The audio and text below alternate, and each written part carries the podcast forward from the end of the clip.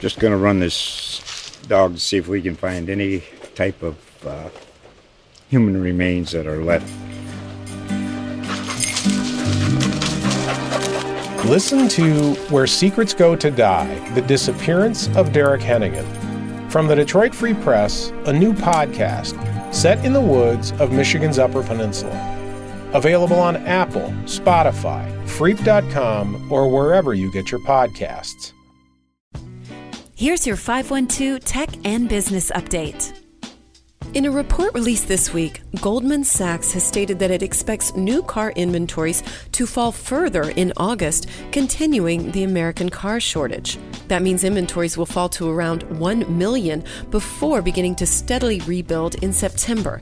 Inventories are expected to remain well below their pre pandemic levels throughout 2022.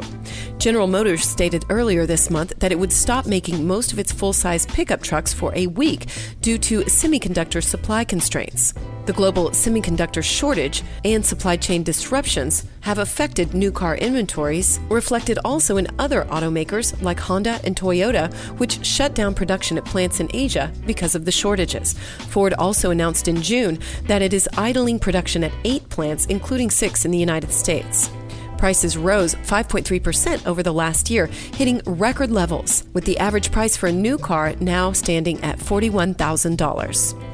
Economists expect new car prices to continue to rise over the next few months, peaking around 6% above their pre pandemic level toward the end of the year. Prices, however, will come back down about 30% of that, it's expected, by the end of 2022. And second quarter earnings reports are in. Google's parent company Alphabet reported revenue of $61.9 billion for the quarter ending June 30th, which is a 62% jump from the same quarter last year and higher than expected. The company's profits more than doubled to $18.5 billion, which was driven by a rebound in Google's core advertising business, which posted a revenue of $50.4 billion, a 69% increase from last year.